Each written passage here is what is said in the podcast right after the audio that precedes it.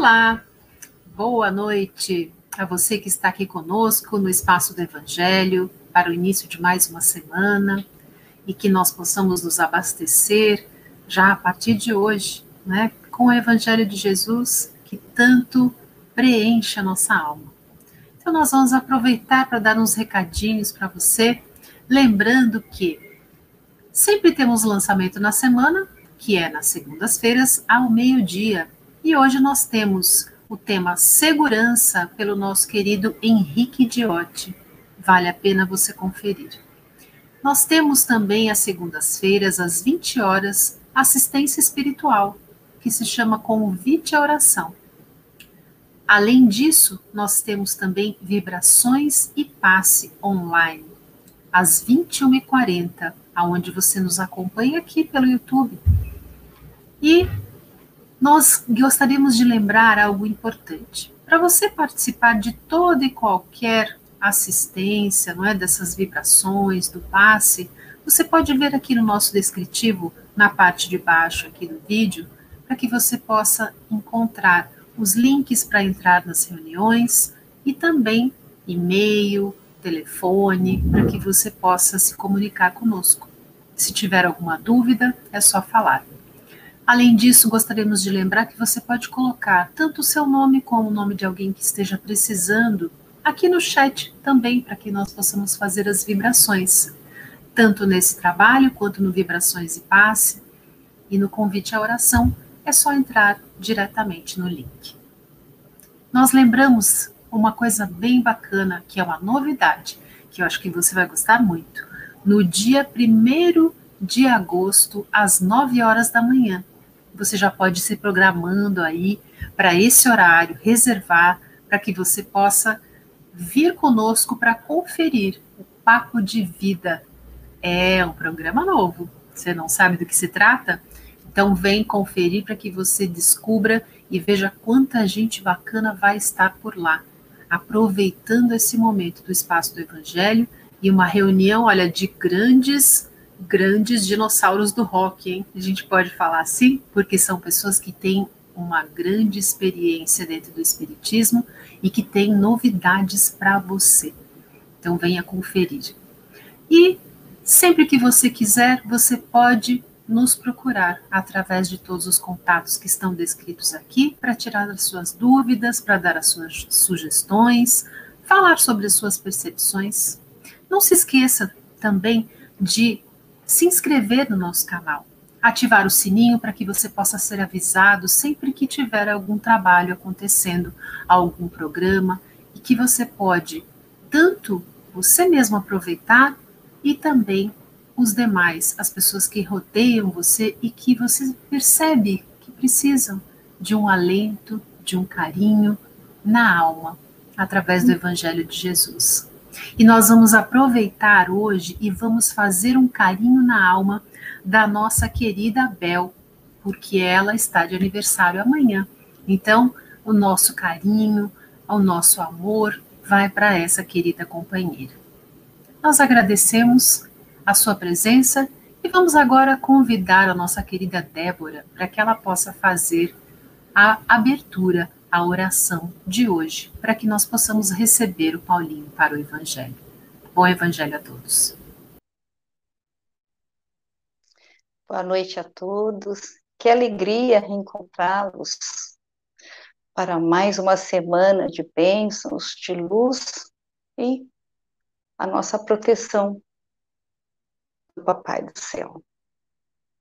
E assim, vamos nos unindo aos nossos mentores, a toda a espiritualidade aqui presente. Vamos elevando os nossos pensamentos, as nossas boas vibrações e vamos ao encontro da nossa doce, amada mãezinha e dizemos a ela: Ó oh, doce amada mãe, obrigada por mais essa oportunidade de estarmos juntos, sob o seu manto azul de luz e de amor.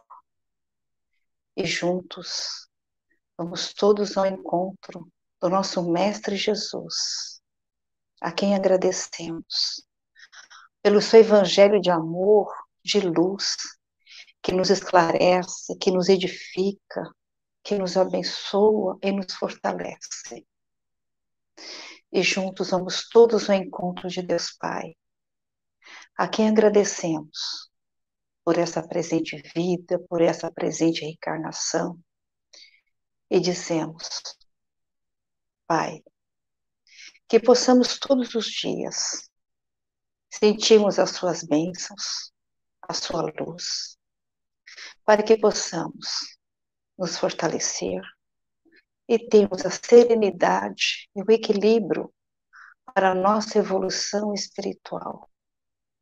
E assim, todos juntos, unidos, agradecemos pela oportunidade que vamos ter para escutarmos mais uma reflexão abençoada que hoje será feita pelo nosso querido amigo Paulinho. Seja bem-vindo, Paulinho. Graças a Deus. Graças a Deus. Bem, graças a Deus. É, boa noite a todos. Que a paz e o amor do nosso Mestre Jesus continuem aqui conosco. E o tema dessa noite é o ritmo da evolução espiritual. E aqui nós vamos fazer uma reflexão sobre o que efetivamente determina o ritmo, a velocidade da evolução espiritual de cada um de nós. Sempre usando o Evangelho de Jesus, né, para isso e a doutrina espírita. Algumas reflexões importantes sobre esse tema. Para isso nós vamos começar com uma passagem evangélica que os três que três evangelistas citaram, é, tanto Mateus como, como Marcos, como Lucas, e em Mateus, por exemplo, no capítulo 19, versículos 16 a 24. E a passagem é a do jovem rico. Eu vou dar um resuminho delas, dela aqui para vocês. Então, um jovem rico, ele se aproximou de Jesus e perguntou o que era preciso que ele ainda fizesse para conquistar a vida eterna. E Jesus respondeu que se ele quisesse entrar na vida, são expressões que depois eu vou comentar com vocês um pouquinho mais tarde. Então, Jesus respondeu: se ele quisesse entrar na vida, que ele guardasse os mandamentos. Ou seja, não matar, não cometer adultério, não furtar, não cometer falso, te falso testemunho, honrar pai e mãe, amar o próximo como a si mesmo. E o jovem respondeu para Jesus que ele sempre guardou todos esses mandamentos e perguntou o que mais ainda lhe faltaria. Então Jesus respondeu que se ele quisesse ser perfeito, ele deveria vender tudo o que ele tinha, dar aos pobres e depois passasse a segui-lo. E o jovem, ele ficou um pouco espantado com a resposta, né? Ficou aborrecido e ele foi embora, não seguiu Jesus, porque ele ainda tinha muitos bens.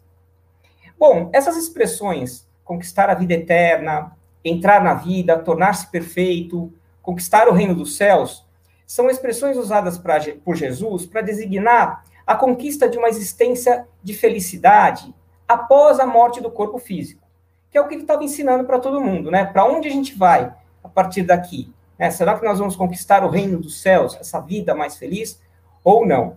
Então, essas expressões são, são usadas para designar isso.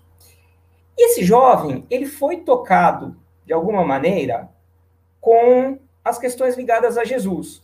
Porque ele foi atrás de Jesus fazer essa pergunta. Muitos, ainda mais os ricos naquela época, não deram a menor atenção no que o mestre falava.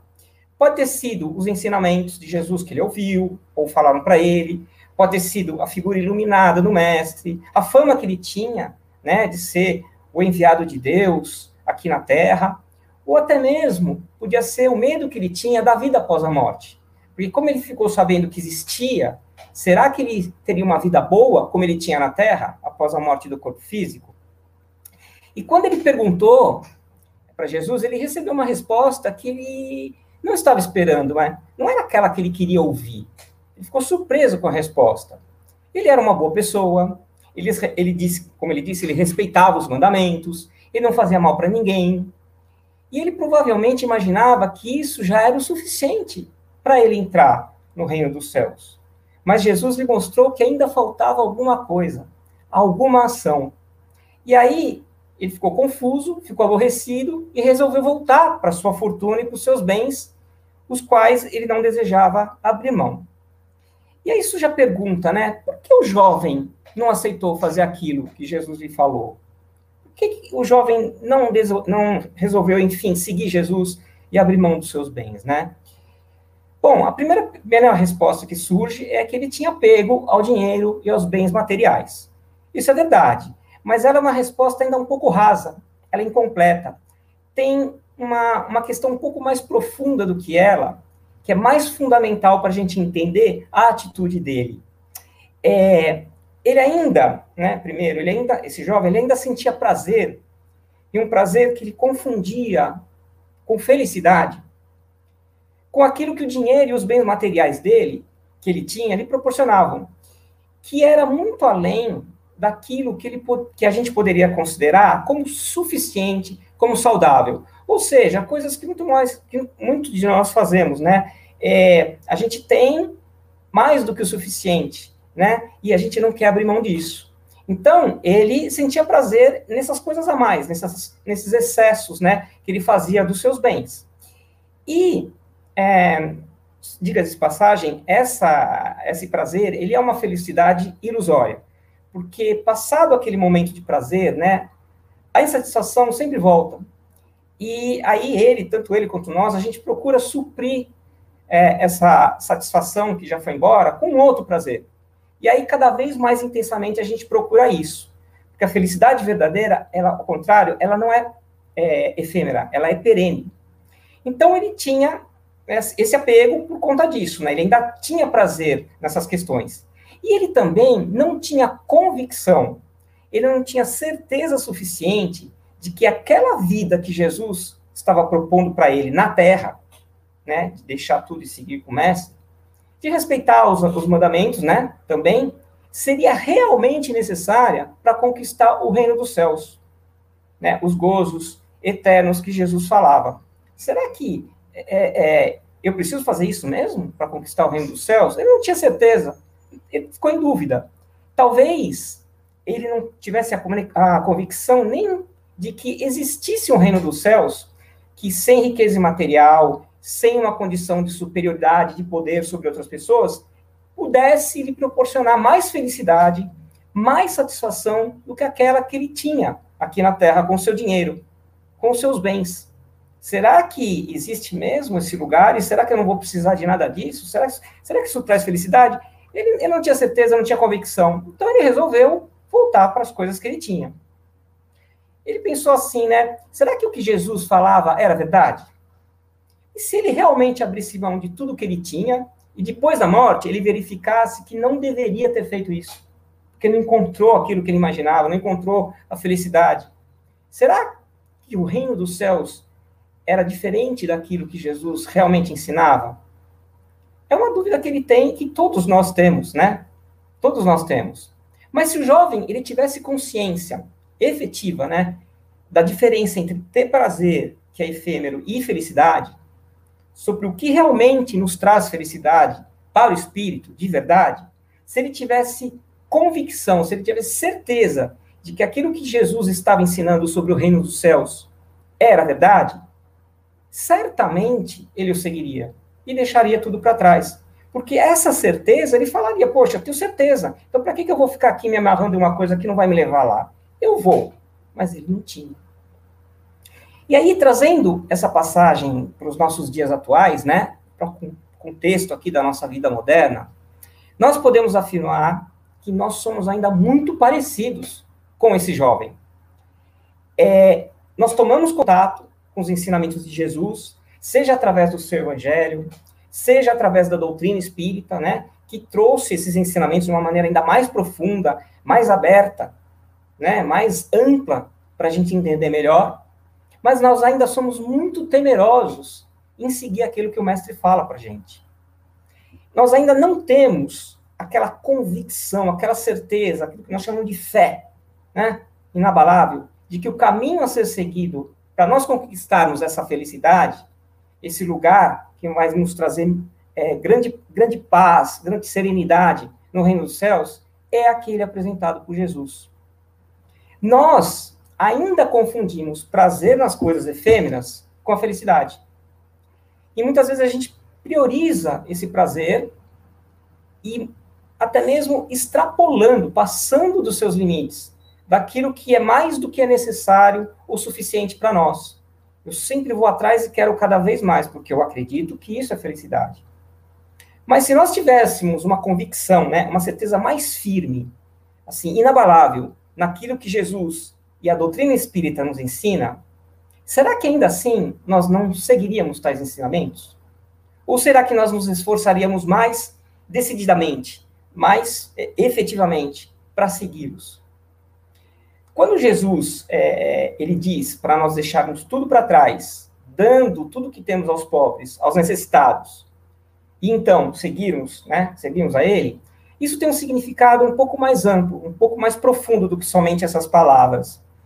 Significa, na verdade, nós deixarmos o apego ao dinheiro, o apego aos bens materiais, o apego ao poder, o apego à superioridade mundana, como a gente enxerga aqui no mundo, nós deixarmos de lado o egoísmo, o orgulho e todos os outros nossos vícios, para que assim a gente possa usar o que nós temos de melhor, que são os nossos talentos, nossos potenciais, nossa capacidade de proporcionar o bem para as outras pessoas, ou seja, o bem não só para nós mesmos, mas também para os outros, e esses outros sejam eles quem forem, quem aparecerem no nosso caminho. Então, se nós é, é, usarmos o que temos de melhor, deixando de lado né, o apego, deixando de lado os nossos, os nossos é, vícios, então a gente pode usar isso aí para fazer alguma coisa no sentido de fazer o bem para o próximo, de seguir o caminho de Jesus. Então não é não é problema nenhum, por exemplo, nós gerarmos dinheiro, ganharmos dinheiro,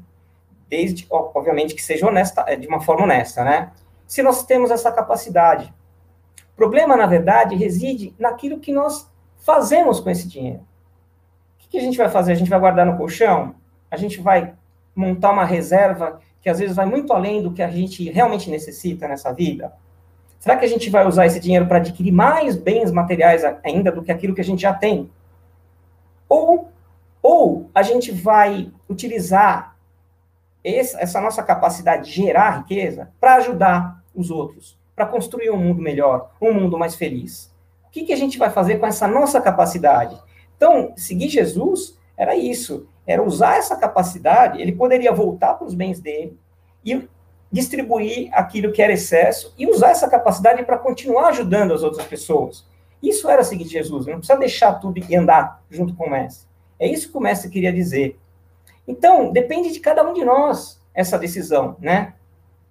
Assim como depende de nós, a decisão de nós usarmos os nossos talentos, os nossos dons, para propósitos altruístas ou egoístas. Nós aqui vamos saber.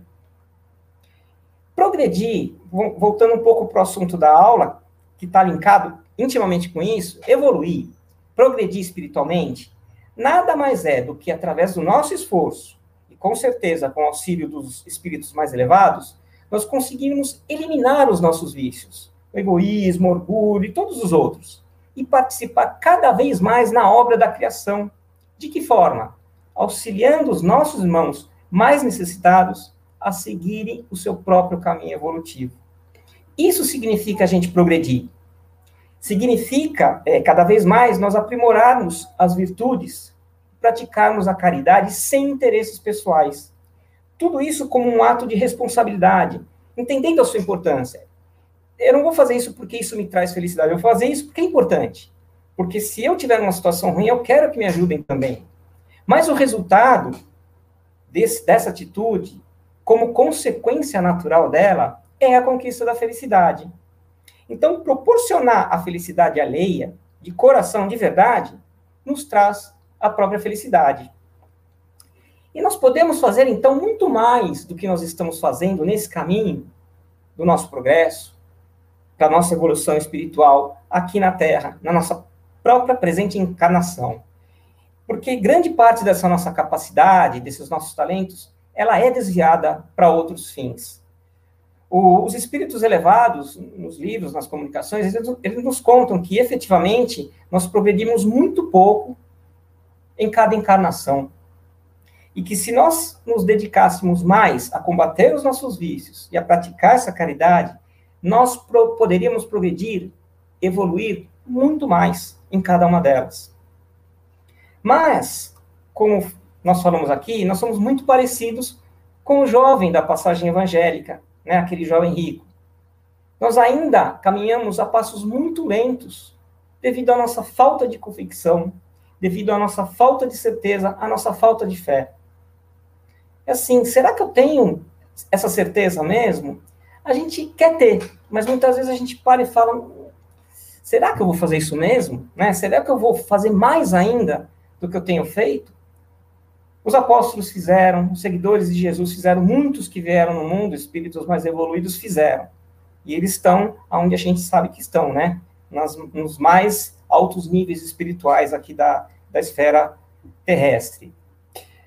Um, assim, meus amigos, está em nossas mãos, na mão de cada um de nós, definir o ritmo da própria evolução.